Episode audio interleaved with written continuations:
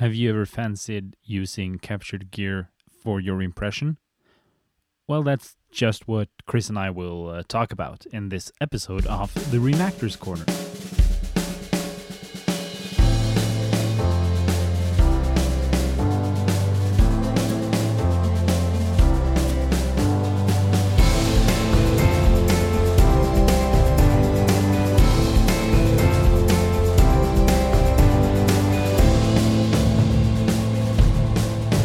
Everybody, welcome to another episode of the Reenactors Corner podcast. This is Chris here once again with Lasse. How are you doing today, Lasse? Oh, I am doing fine. It's uh, always a pleasure to speak to the master of reenactment. Um, Sure. How are you? I'm good. Uh, it's starting to, the weather's starting to turn cold here, which I really enjoy. Good time Well, we had snow quite a few weeks ago, but now it's just mild and rain and actually like 10 degrees Celsius. Yeah, that's warm. Yeah, it's uh, it was probably around zero degrees Celsius here today. We did have a little bit of snow a few weeks ago. Um, I love it. I went out and when we had some snow, I went out there and uh, took some photographs uh, in my World War II gear because I just love, like you know, I love the look of uh, World War II uniforms in like a snow winter setting. So reminiscent of period photos to me. Yeah. I saw the photos. It looked like a fun event or fun photo shoot. yeah, it was literally just just me. Uh, but uh, no, it was fun, and I never waste an opportunity because typically where I live, we have a lot of snow in the wintertime, but the weather has been so mild lately. And last year we had almost no snow at all. So um, as soon as I saw that snow on the ground, I was like putting my gray coat on, and I ran out there just to do something, just to get those pictures that I like. I will enjoy. I'll look back on those. well, yeah, worth it. Yeah.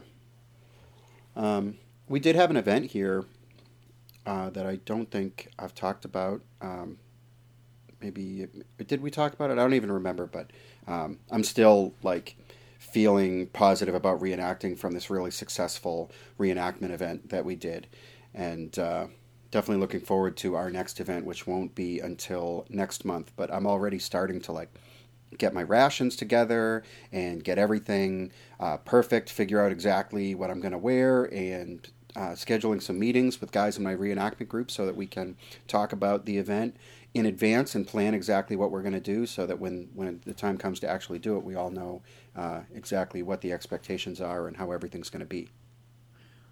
Well, that sounds like the uh, the dream scenario, really. uh, we have no events planned until like next year. Sadly, we're playing it kind of safe.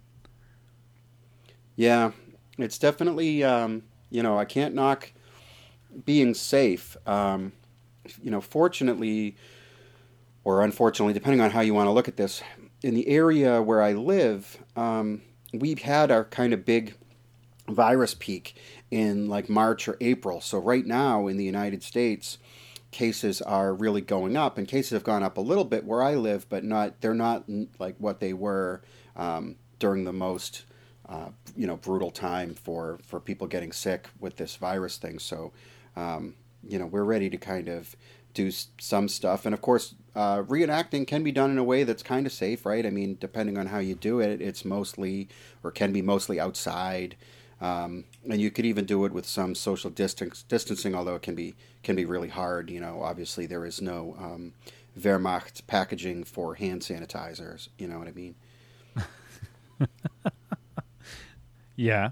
Well, you could always just have a a glass bottle and make that look like it's a moonshine Of from course. your Yeah, local just farm. as long as you know you don't have that one guy in your group who will drink it. That is true. Do you have one of those in your group? Uh, yeah, we do have one of those guys. Uh, you know, is he I called. Chris? no, not me. I would never do such a thing. Um, but yeah, so that's good. So I'm excited about our topic today, which is going to be about uh, captured items and how you can use them in reenacting, meaning like using uniforms, equipment, weapons of the you know the quote unquote enemy, the the other side in this make believe thing that we're doing. Um, this is like a kind of a um, controversial subject on the internet because you know there a lot of people will get really dogmatic about it and they'll say, okay. Uh, you know, any use of this is is Farby. It's wrong. Um, here's photographs of this guy using this um, you know captured weapon and it wouldn't be used in that setting and sometimes that's absolutely the truth but other times it's not you know and the reality is is that as dogmatic as people can be about this it's really kind of a complex subject so i think it'll be something good for us to discuss uh, in this format. Yeah absolutely. There's there's always the guys with the uh, ppsh who want to use those.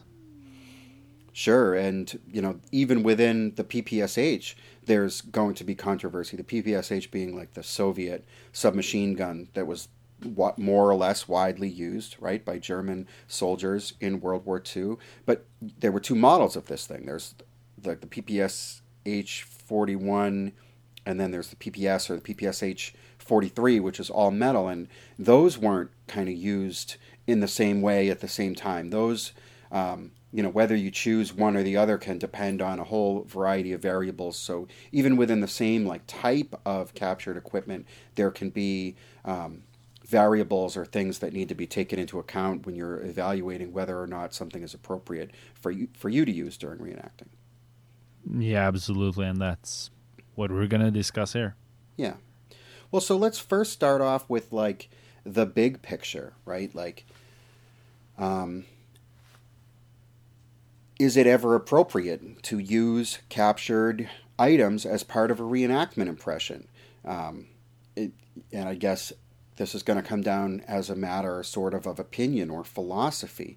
Um, in reenacting, there is this general feeling that you should always portray what is common and typical or portray the norm.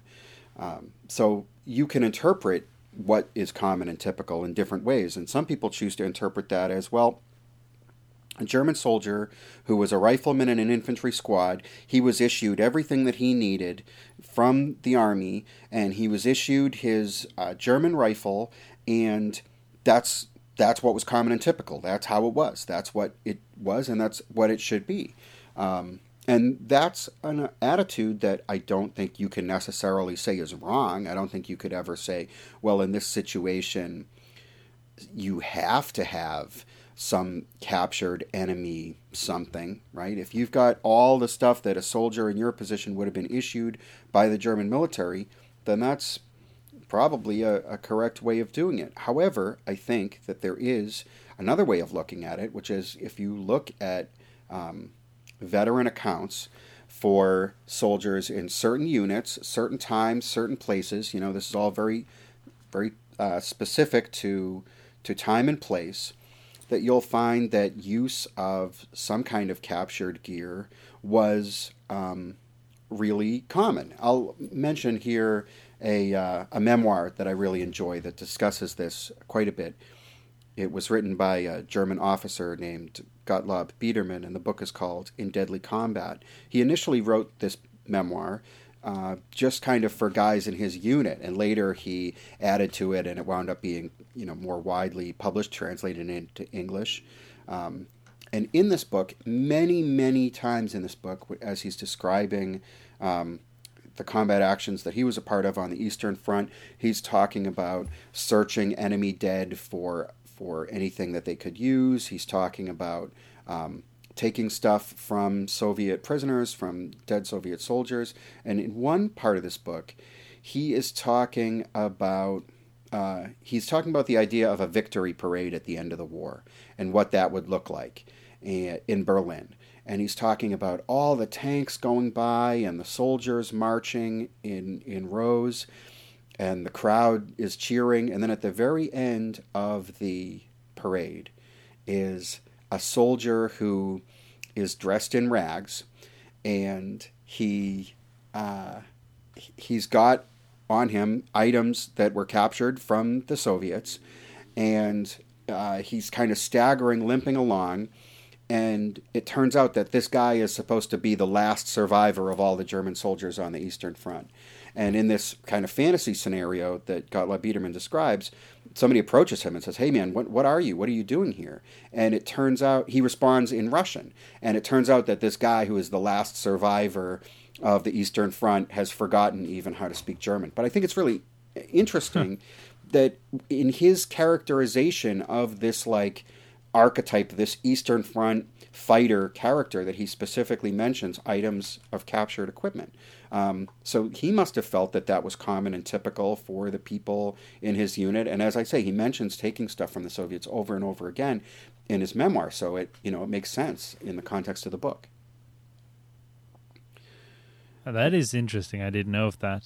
Yeah, and and that's kind of the attitude you know that I, I might take. I think that incorporating items that are specific and local to the time and place that you are portraying can really kind of help you to dial in very specifically to what exactly it is that you're trying to represent. You know, a, soldier in 1943 uniform with all 1943 gear um, as issued, you know, per, the perfect, most common typical items issued in 1943 to German soldiers. Well, that impression, um, you could probably be portraying somebody uh, on the Atlantic Wall in France, or somebody on the Eastern Front, or somebody in training in Germany, or almost anything in between, and it would kind of be equally correct. But if you can include some items that are very local and specific, to me that adds an element of it adds an element of realism and it kind of helps to immerse a little bit more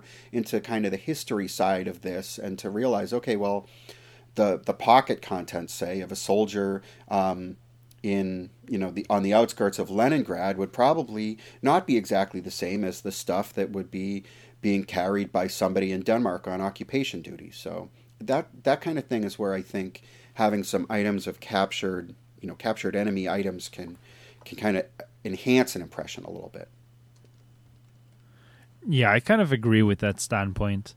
Um, of course, to some limited degree, like some people can easily take this too far and basically dress up as an enemy soldier.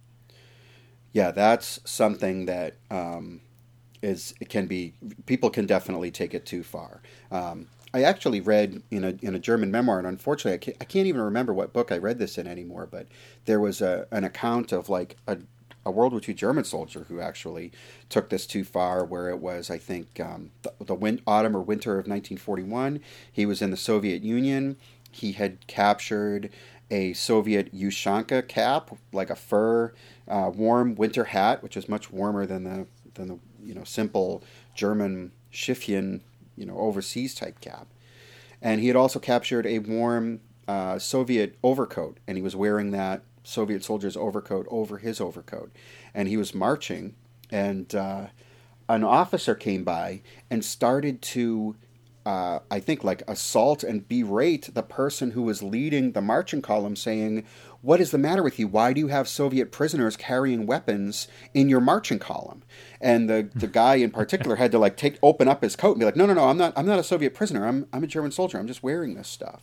Um, but of course, that's not like that probably is not a common and typical situation, right? That's something that happened, but I mean, as you can think think about it from the perspective of the story, the um, the officer in this situation saw the German soldier wearing a Soviet cap and overcoat and assumed that he was a Soviet POW. You know, it wasn't like reasonable for him to think, okay, this is just a, a German soldier wearing a Soviet hat and overcoat because everybody is doing that. But somebody might somebody maybe named Chris Chris, right? Me, I'm talking about me here. Basically, as a little bit of an aside, I used to get like way too into this stuff. I um, when I was a new reenactor, I had like a bunch of bad ideas, and I had read that account and some other ones, and I thought, okay, at the the one Eastern Front event that happens uh, each year that I get to go to, I'm going to wear as much Soviet stuff as possible. So I did wear a Soviet overcoat and a hat, and I had a Soviet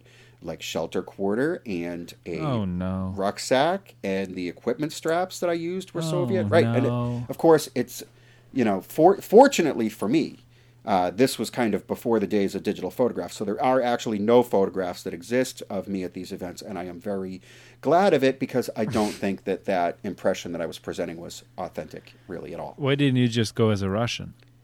I did that one time. Um, and in fact, that impression was probably the actually the most Farby impression that I ever uh, fielded, and there's no photographs of that either. Uh, fortunately for me, I would never never live it down. But look, I just I like.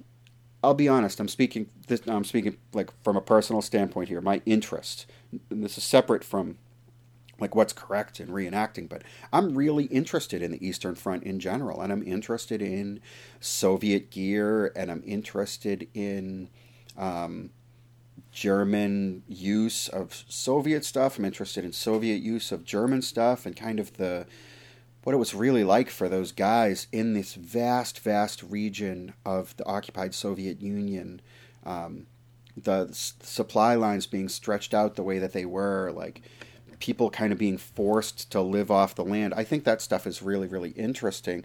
Um, but obviously, there are like right ways and wrong ways to represent that in a reenactment context. And I think what I'm doing now, where I do uh, participate in events as a Soviet and as a German, depending on the event, um, so I can kind of do both and and learn about both and learn about the gear used by both sides without kind of forcing um, something to be something that it's not. You know, I think that's the way to do it. Um, having said that, I will use some Soviet items when I'm participating in Eastern Front reenactments still. Like, for example, um, we might be sleeping in a Zeltbahn tent, but I might use a captured Soviet uh, shelter quarter as a ground sheet. And in captured uh, Soviet shelter halves or shelter quarters, the Plash Palatka it's called, those do show up in World War II photographs. Or like another thing that I think somebody could do that I might do would be to, um, if I was making a meal just for a few of us, I might use a captured Soviet cookpot style mess kit to make a meal for four people. Again, that's something that can be seen in photographs uh, of Germans using that. But it's important. This is going to kind of maybe be the refrain of this episode a little bit, but it's just important to do this stuff in moderation. You know, one thing or another thing, not this and this and this and this and this, because it becomes too much. Yeah, I'm trying to think if I used anything captured, and I don't really think I do. What about your your group? Do you guys have like a rule about it specifically? No, I no. What if because no one has was, done it? What if I was in your group and we were going to be doing some kind of uh, I don't know Ardennes event, and I wanted to use an American M1 carbine?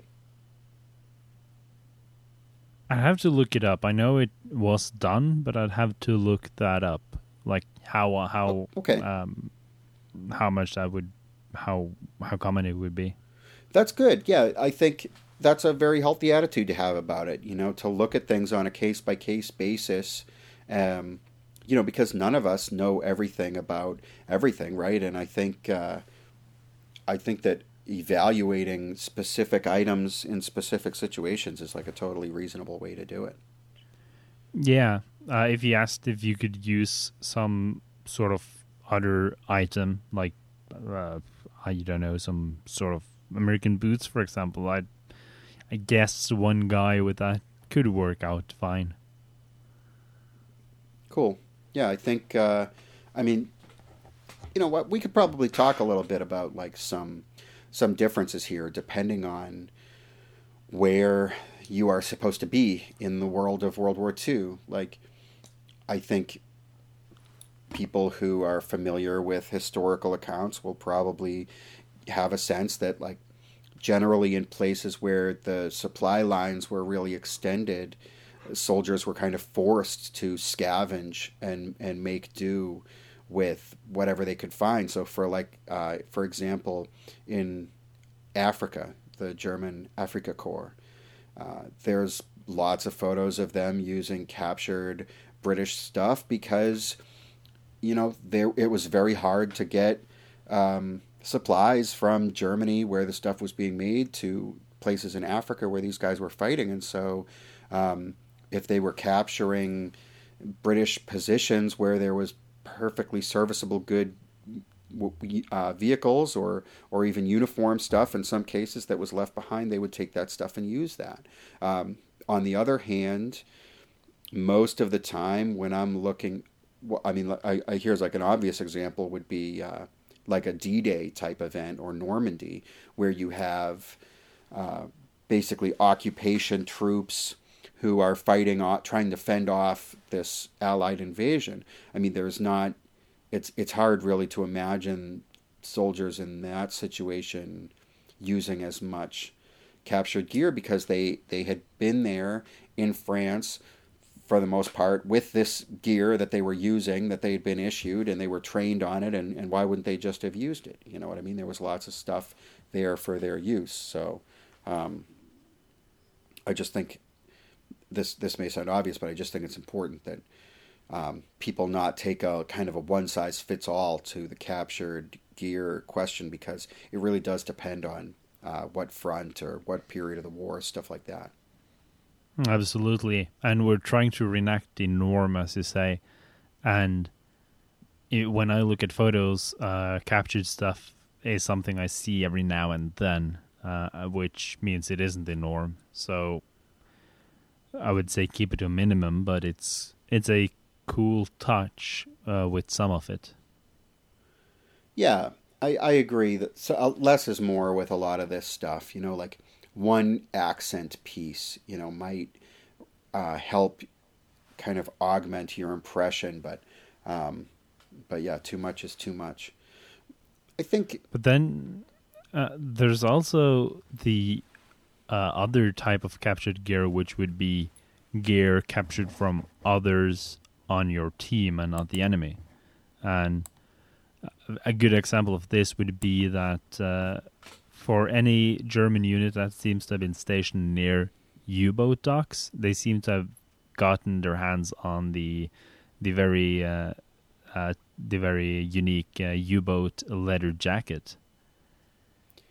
Yeah, it's it's definitely interesting to think about to look at photographs and see stuff where it's like, okay, this is an item that was intended for a soldier in the Luftwaffe or um, some other branch, and here it is being used by a soldier who definitely shouldn't have been issued this stuff. And a lot of times, if you know the context of the photo, maybe you can find out, okay, this makes sense. Um, you know, like for example, there were certain types of German, certain battalions uh, in German grenadier units in, for example, Italy got mountain training. And so you might be looking at a photograph of this infantry unit, and some of those guys are wearing uh, mountaineering gear or the special mountain boots.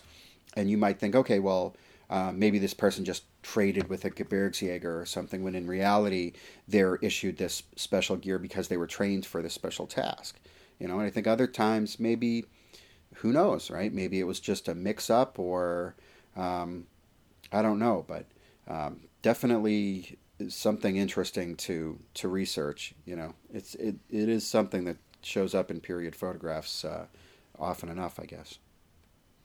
Yeah, and another very specific scenario uh, would be the uh, the Battle of Narvik in Norway in 1940, where the Kriegsmarine lost ten destroyers, and um, the crew of those destroyers w- are rather used on foot uh, than being shipped home, of course. So they issued them Norwegian gear that was captured from huge uh, uh, warehouses of of equipment, and the only thing they had to distinguish themselves from actually being German was a uh, was an armband that was issued.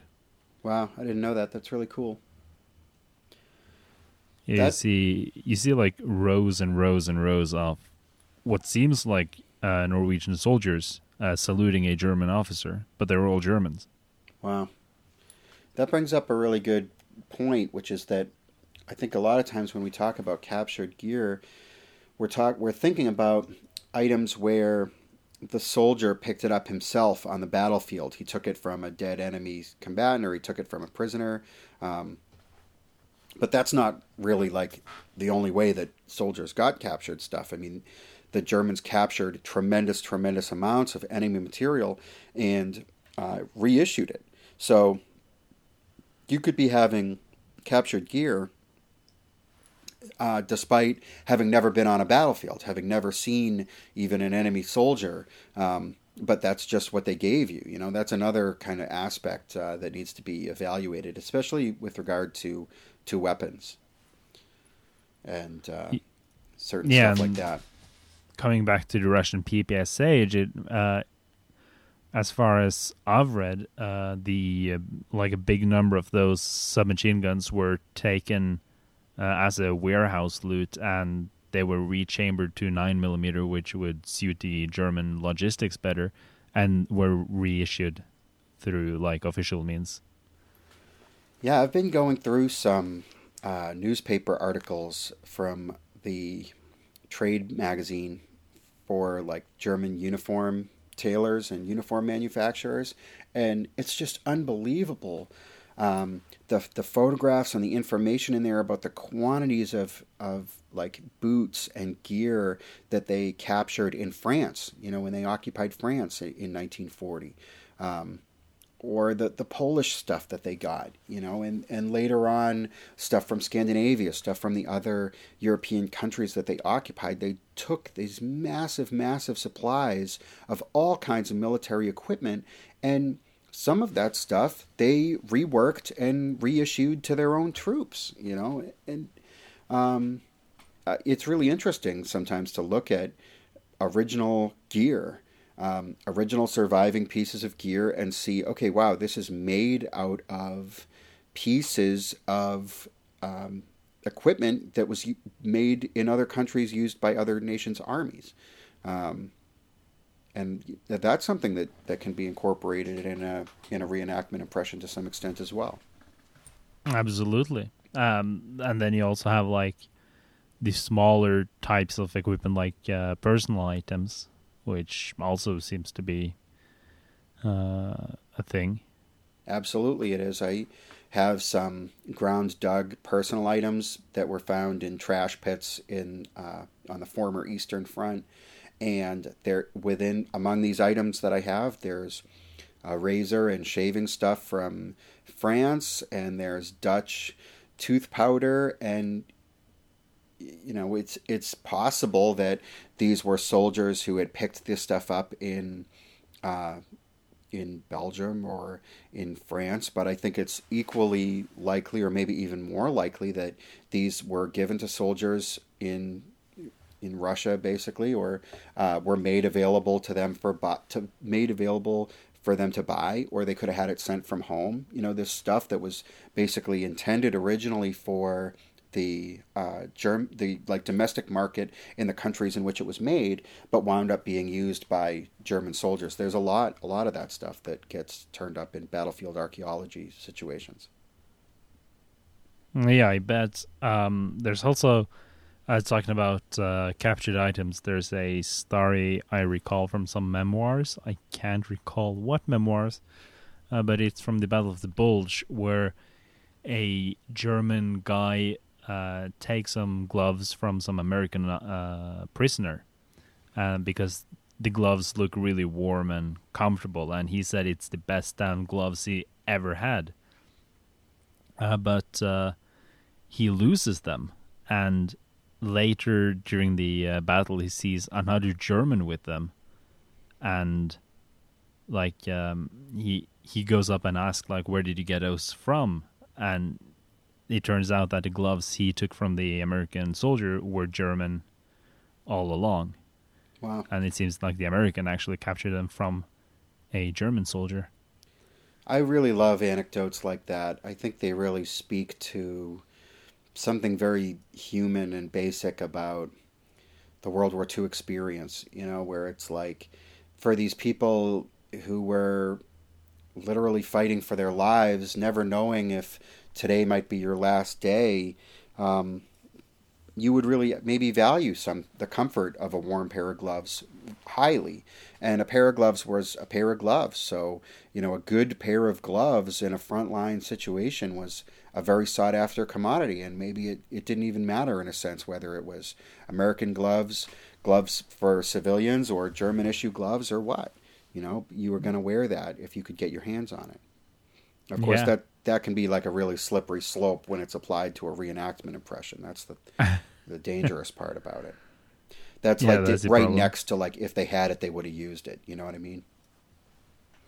Well, yeah, it's a very slippery slope, and one should be very careful to it. Um, like, you should probably try to avoid your German impression having a Lucky Strike cigarette pack and a Zippo lighter and a Hershey bar.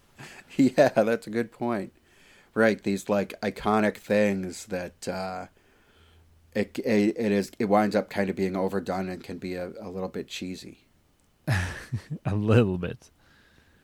Um, I think one area where people get into a lot of trouble with captured stuff is weapons specifically because, um, look, let's face it, there are were a lot of weapons that were used in World War II, and the availability uh, and cost of those weapons today varies widely. So. Um, you know, there people might have other motives other than just um, historical authenticity when they're, you know, for example, using a British Sten gun as a captured piece instead of using a German MP40 or something like that. Or, you know, I'll see these um, Finnish submachine guns or um, the PPS 43 instead of the PPSH 41. Um, and it's like you can't help but notice that these weapons that are kind of on the higher availability, lower cost scale wind up being in use as captured items a lot more than uh, enemy weapons that are not so inexpensive today. You know, maybe that's um, that maybe is something that's like I notice it more in America because obviously the availability of weapons uh, is going to be different from, from country to country. Um, but uh, I definitely think that people, there have been people, and I, I maybe have done this myself at some point in the past, where people will justify use of captured weapons because the weapon that would be correct for their impression is difficult to get or very expensive. Yeah, no, we have the uh, same problem, but if you can't get a hold of the weapon that is suited, then maybe you should do another impression. Right, I agree. Um, you know, th- the fact that World War II German soldiers made use of captured weapons shouldn't be taken as an excuse to take the cheap way out or try to squeak by with something that isn't really right. Well, yeah. The other the other thing though is I think this this is going to tread at some dangerous ground here, but um, I mean, I, I hesitate even to say this, but because I've I've been involved in some pretty bitter debates about this in the past, but if you look at certain types of units that were present in Normandy, for example, or that were present at D-Day specifically, and where these units came from, and if you look at documentation of how these units were equipped, there were many uh, ex Soviet weapons in use among certain units on the Atlantic Wall um, because these were occupation units. They were basically regarded as rear area units with a low supply priority, and the Wehrmacht had captured tremendous quantities of Soviet weapons, including everything from individual stuff like rifles to crew served weapons like mortars and anti tank cannons. And they weren't using these things generally uh, in combat uh, on the front because they, in many cases, they regarded the German stuff as being superior, or they, the ammunition supply would have been a, a difficult uh, logistical problem. Uh, so some of the stuff was sent to the occupied countries and was used by garrison troops. Um, and I think there were there you know it's not unreasonable at all to say that in the general area of operations on D Day, uh, where the battle was taking place, there were some Soviet weapons in use. Now, you know how you interpret that, the the documentation and the kind of the nuance that has to go into interpreting that from a reenactment perspective, I think you have to be very, very, very careful because obviously if you're putting yourself out there as well, this is the, the typical defender of the, the Normandy beach, and you've got uh, a Soviet Mosin Nagant M9130 rifle. I, I don't think that's going to be particularly reasonable. But at the same time, I can't say with absolute certainty that there was nobody firing a, an M9130 Mosin rifle on D Day. So, um, you know, the yeah, I, no, I, just from... can't stress enough how important it is to do like specific research on the specific thing that you're trying to portray.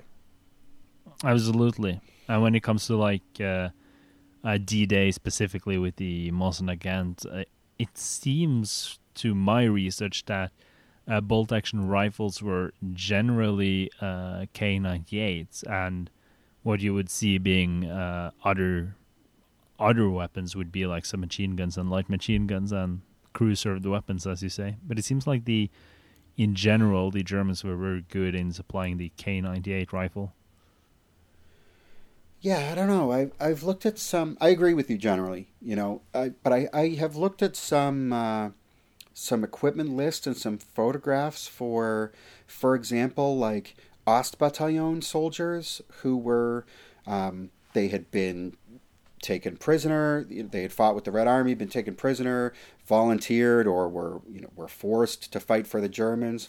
Wound up in France, and I think some of those guys did have did retain some uh, individual weapons. You know, I'm not. I'm yeah, not 100% sure. seems to be. I, I think uh, they did. Yeah, no, most battalions seem to have uh, uh, retained their Mosin and other stuff. But um, I was speaking more in general terms of like regular German soldiers.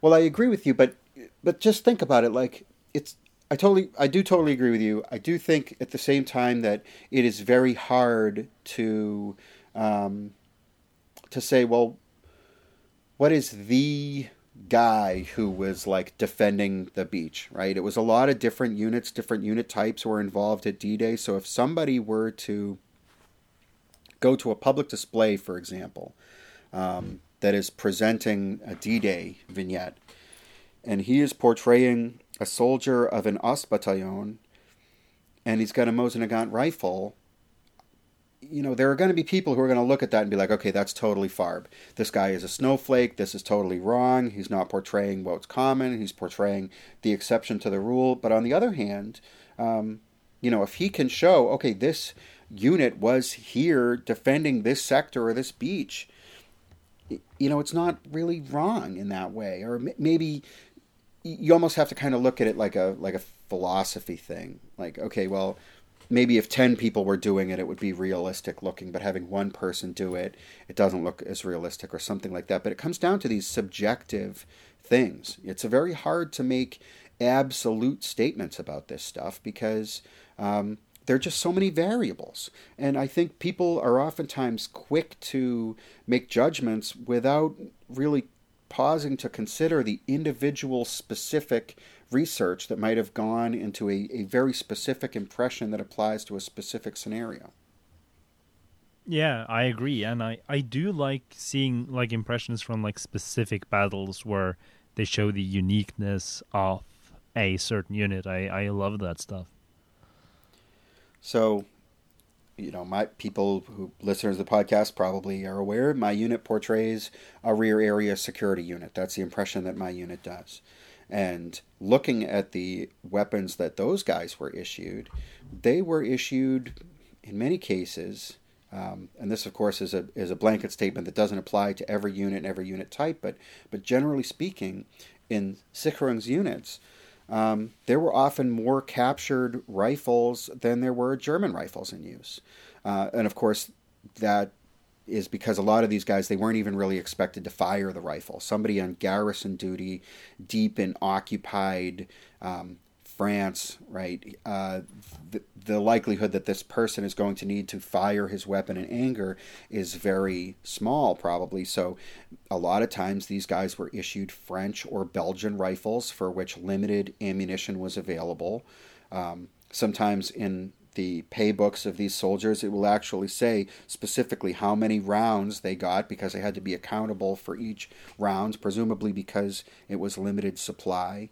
Um, but even in uh, in the Soviet Union, in the occupied Soviet Union, where these guys were going into combat against partisans generally, um, you know, I, I looked at a, a list, a weapons list for a Sicherungs brigade, and they had more French, Belgian, Yugoslavian, and Czech rifles than German rifles, even there on the Eastern Front. So, or or in the occupied East, right? Maybe not at the front.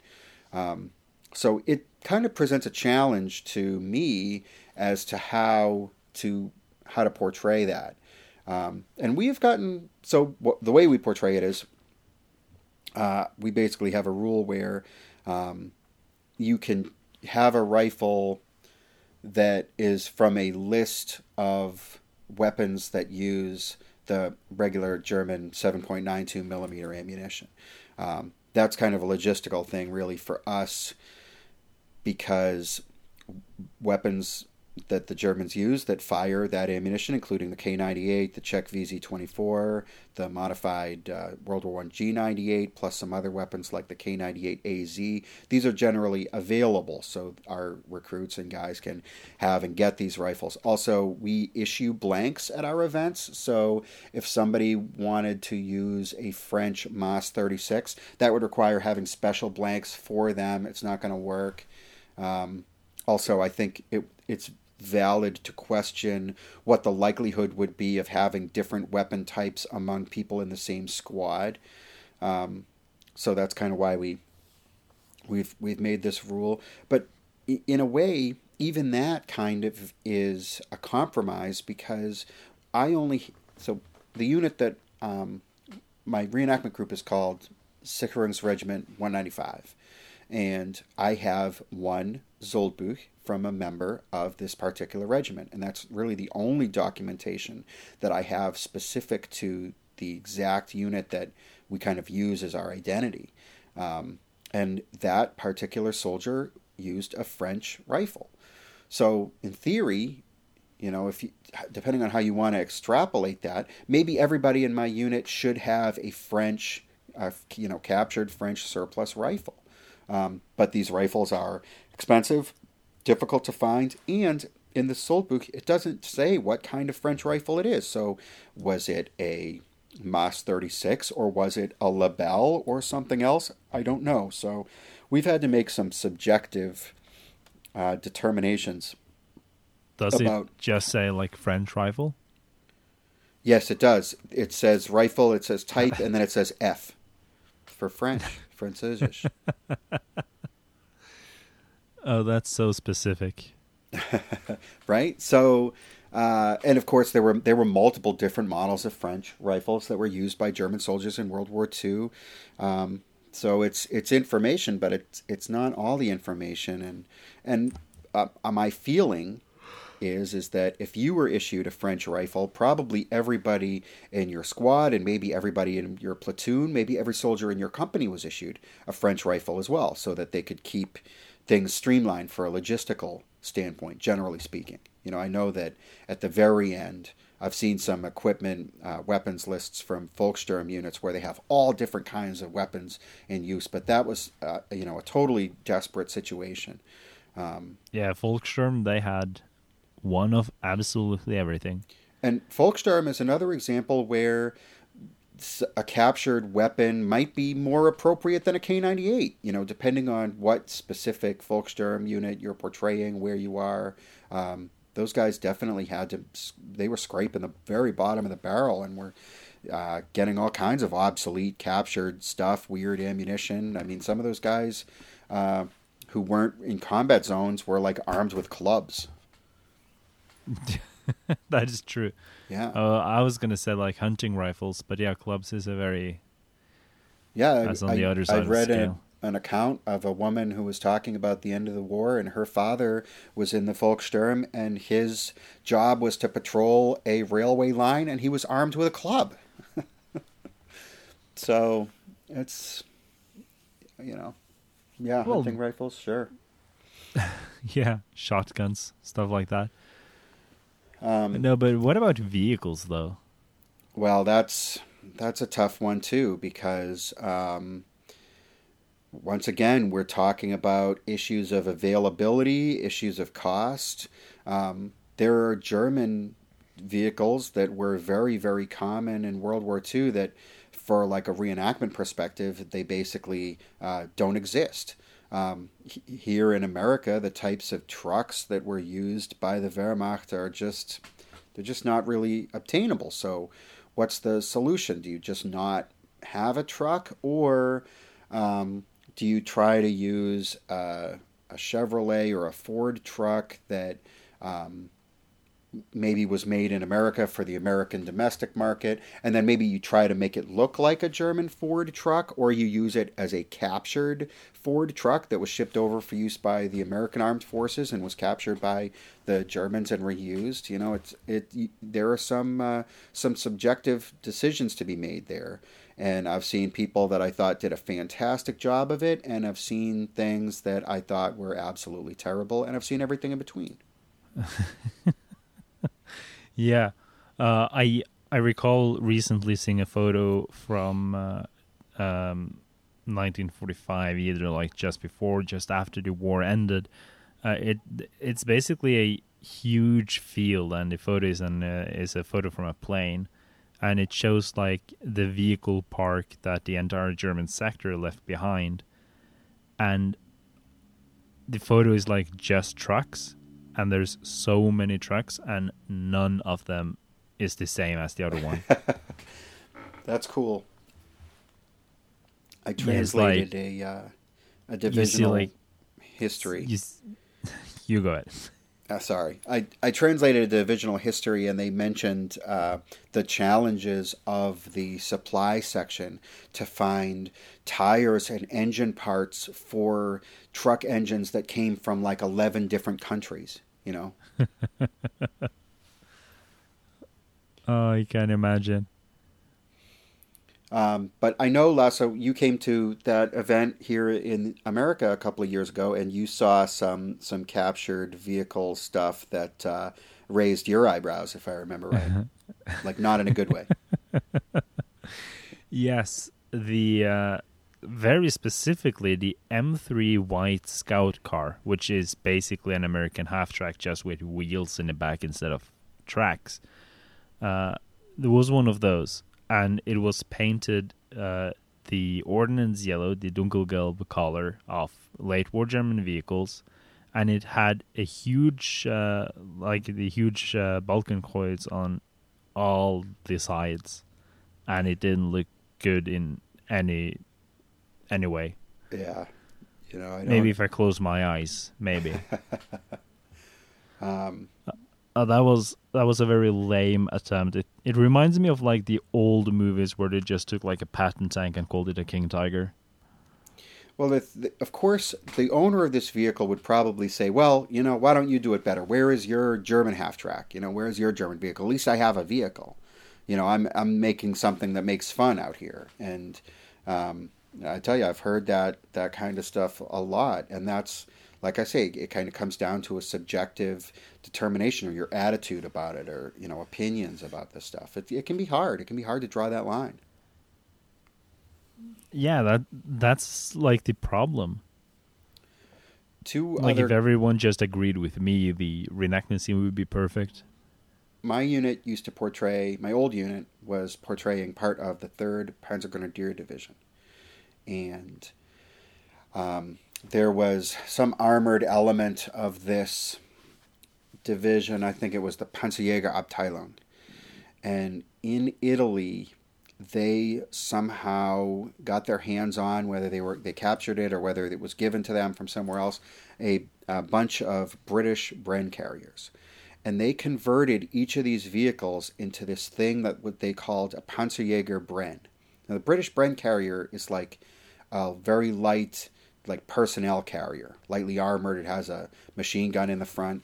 The Germans um, in this particular unit they mounted a bunch of Panzerschreck anti-tank rockets on these things, and they had racks of like uh, Panzerfaust rockets, I think, that were on these Panzerjäger Bren. They camouflaged them, they painted them with camouflage, and each one would be equipped with basically a tank hunting team. So this thing would roll into combat, get near a tank, and I, I don't think they actually would fire the Panzerschreck rockets from this thing, but maybe they did. I think the idea was they were supposed to grab this stuff and like get off the vehicle and go hunt down this this tank and knock it out. Um, but two guys in my group and I went in and bought together from Canada a Bren carrier and we brought it back to the United States. And our intention at the time was to convert it to one of these Panzerjäger Bren vehicles because, you know, we portrayed part of the same division, and this was something that this specific division had in some numbers. And even when I did it, in the back of my mind, I'm thinking, you know, it's going to be really fun to use this thing, but this is like, this might look really goofy, you know? you know what I mean? yeah like it would probably be better to just leave it as a Bren carrier. Yeah, like we had all of these pictures and stuff of the actual vehicles in this group, and we had information that was unit specific of how these things were converted and used, and we were going to incorporate all of that stuff.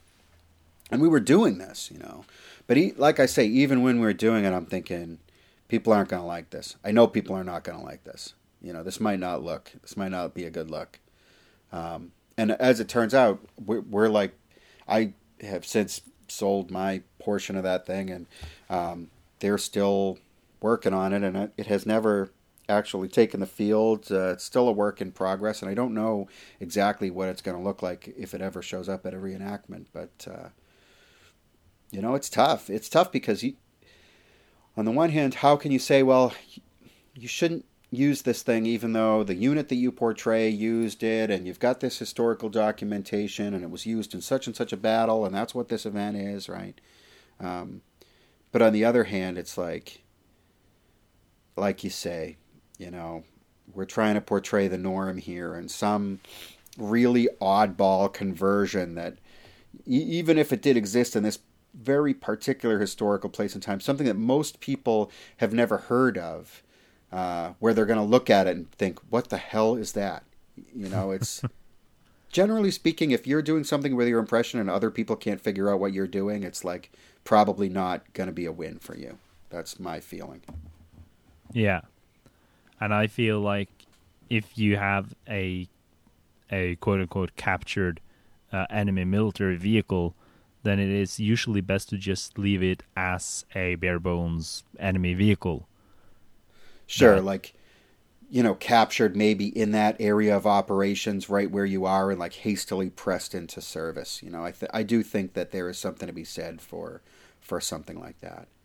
Exactly. Um, but when you start converting it uh, painting your M3 white scout car yellow and pretending it is something it isn't, like that's just stretching it. If if at Gap that was just a regular American M3 white scout car still having American markings, it would actually be better. My old group had a 45 millimeter Soviet anti tank cannon, and this thing was extremely cool. The Germans used these things as the designation uh, PAK 184R. They used these captured Soviet 45 millimeter anti tank cannons. They used them often in like an anti personnel role, right? So my unit um, we repainted ours, put like a German camouflage scheme on it, and we used it at a lot of events because uh, we had this documentation that the Germans did use it.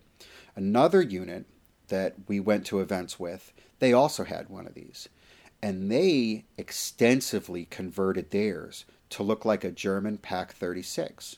So they got um, yeah. actual German PAK 36 wheels to replace the Soviet spoked wheels and they turned down the muzzle. They removed material from the muzzle because a PAK 36 has a straight muzzle, whereas the Soviet one flares out slightly at the end.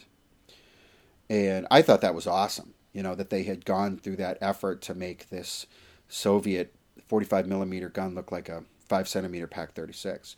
But kind of looking at it now, looking back on it, I realized that the sorry truth is that we were the event where you know, I saw that where we had our our Soviet pack gun, it was portraying like a Normandy breakout August 1944 scenario, and a uh, a Pak 36 or a Pak 184R would have been totally useless and nonsensical in a frontline unit in that place and time for the most part. you know what I mean? Yeah, but then again, the uh, uh, the uh, Russian captured uh, Pak uh, were extensively used on coastal forts. Yes, they were. And I actually wish I wish I had that gun now. I wish I had bought when those came into America uh, several years ago, and they cost two thousand or three thousand dollars. They were very inexpensive. Now they're expensive to buy. But I wish I had one because um, I have seen them in use in static positions, like overlooking a bridge, in case there was like an enemy uh, on the Eastern Front, for example. If there was going sometimes these Soviet tank attacks went very deep into the rear, so they had some, in some cases, fortified uh, positions with stuff like Soviet anti-tank cannons that were that were overlooking bridges, so that if a tank suddenly showed up, at least they could put up something of a fight, you know, delay them or whatever, uh, warn people, give people a chance to escape or whatever yeah. it was. Um, but but using it, so I in my rear area security unit situation now, I could think of a lot of uses for something like that. But looking back on how we used to use it as a frontline infantry, you know, weapon in a Panzer Grenadier platoon in 1944, it was like it was not really right. And I we we used to use it at a uh, a public display. Um, the event at Fort Indiantown Gap, Pennsylvania, we used to participate in the public battle, which was a small battle reenactment just for the public to see and we used to bring that small anti-tank cannon. And i actually read some comments on like a news article about it. And there was a comment from someone who had gone as a spectator and been like well i, I didn't like this at all. I went there. The germans had a uh, some kind of Pak 36 you know small anti-tank cannon. They wouldn't have been using that in the battle of the bulge. And i'm reading i'm like man he's not wrong you know? Yeah. Anyway. Yeah no there's a reason uh, anti-tank cannons grew really, really, really big to the point that they were that they basically stopped using them. Sure. Um, if you've so, ever manhandled a Pak 40, you know how heavy that is. And yeah. the Pak 40 wasn't even enough late war, so That's they started with the Pak 43 and eventually the Pak 44.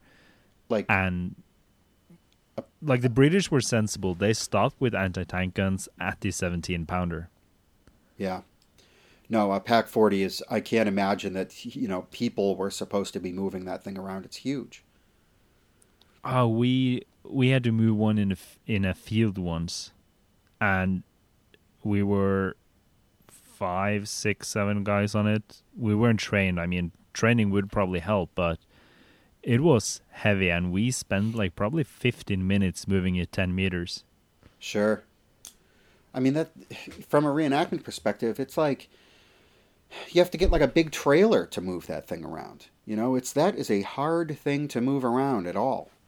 Um, yeah, I mean a Pak 36 is a very uh, man portable type of a thing. You know, uh, a group of, of four people can move that thing around. But of course, it's just, you know, as we're talking about captured weapons, I guess it just kind of speaks to like the many different layers of evaluating if a weapon is appropriate. It's like, okay, well, it's not just like did German soldiers use this, but would this even have been applicable at all to like the time period being portrayed at a specific event? Sometimes you can, in, in the process of like you know, studying about the Pak 184R and figuring out who used it and in what cases it was used and trying to justify it, you know, I've totally kind of spaced out on like, okay, well, a five centimeter gun wouldn't have been used in this situation really at all of any origin, you know. it's it's ba- it, like it was given to coastal forts because it was useless on the front. Yeah, right. And I don't know. It's uh, you know, I've I've made I've made mistakes, but uh, I think for and to be to be fair, we did use it at a at coast at a coastal fort at an event that we used to have every year at a coastal fort, and and it looked awesome there. You know, it was appropriate there, and it it it was a really cool display piece. But of course, um, you know, there were other times that that I used this thing that probably would have been better to leave it at home. And I think Yeah, I could say the same thing about almost everything that's like a captured um, weapon. Is that there are some times that it might be appropriate, but there are other times that it's definitely not going to be appropriate. And I think that's a mistake that people make with captured weapons, where it's like, I bought this, German soldiers used this, I'm portraying a German soldier, I'm going to use this. And it's like, all right, it's not appropriate all the time. Yeah. You're basically trying to find an impression to suit your needs than finding a need to suit your impression. Yep. you're right. I, I don't know what I'm thinking. Yeah. No, but I, you're it's totally right. It's like the wrong way to build an impression. You're starting from a piece of gear and working from there instead of starting from an impression and then figuring out what gear you need. Yeah. Yeah, exactly. So, um, I think that pretty much covers that. Um, I did want to throw out there that I think our next episode is going to be one that I am excited about, which is going to be discussing the clerk impression in World War II reenacting, um, paperwork in World War II reenacting, what it means, why it is or isn't important, how all of that stuff can be portrayed. So, um, if you have any questions about paperwork stuff, I think pe- people who follow me on Facebook know that this is a real passion of mine and has been for a long time. So, um, if there's anything that you want to hear discussed in the podcast, um, shoot me a message or, or get in touch with us, and I'll try to uh, I'll try to cover that uh, when we talk about it, which hopefully will be in in two weeks. Yeah. We'll aim, we'll aim for that. Yeah. Or if not in two weeks, it'll be some some very soon time because I know we have some other content that we have to release um, as well coming up soon. But that's Yeah, uh, very exciting content. Do you want to do you want to uh, like tell them what the very exciting content's going to be? Hmm. Maybe we You don't- you we could give a little teaser. It's old. Cool. Um, all right, uh, Lasse, did you want to add anything else about this? No, I think we've covered it very well. Cool. It's been fun talking about this. Um, so, Lasse, I hope that you have a nice night, and to everybody out there, I will see you in the field. See you in the field, guys. And just at the very end, I would like to remind everybody that we do have a discount code available for our listeners for Verlag Kopf. So if you wanna, if you fancy some more personal items, and well, I mean, they make a lot of stuff. So go check them out at german-ww2.com. That is Verlag Kopf at uh, german-worldwar2.com and at checkout use the discount code podcast 2020 that is podcast 2020 for a nice discount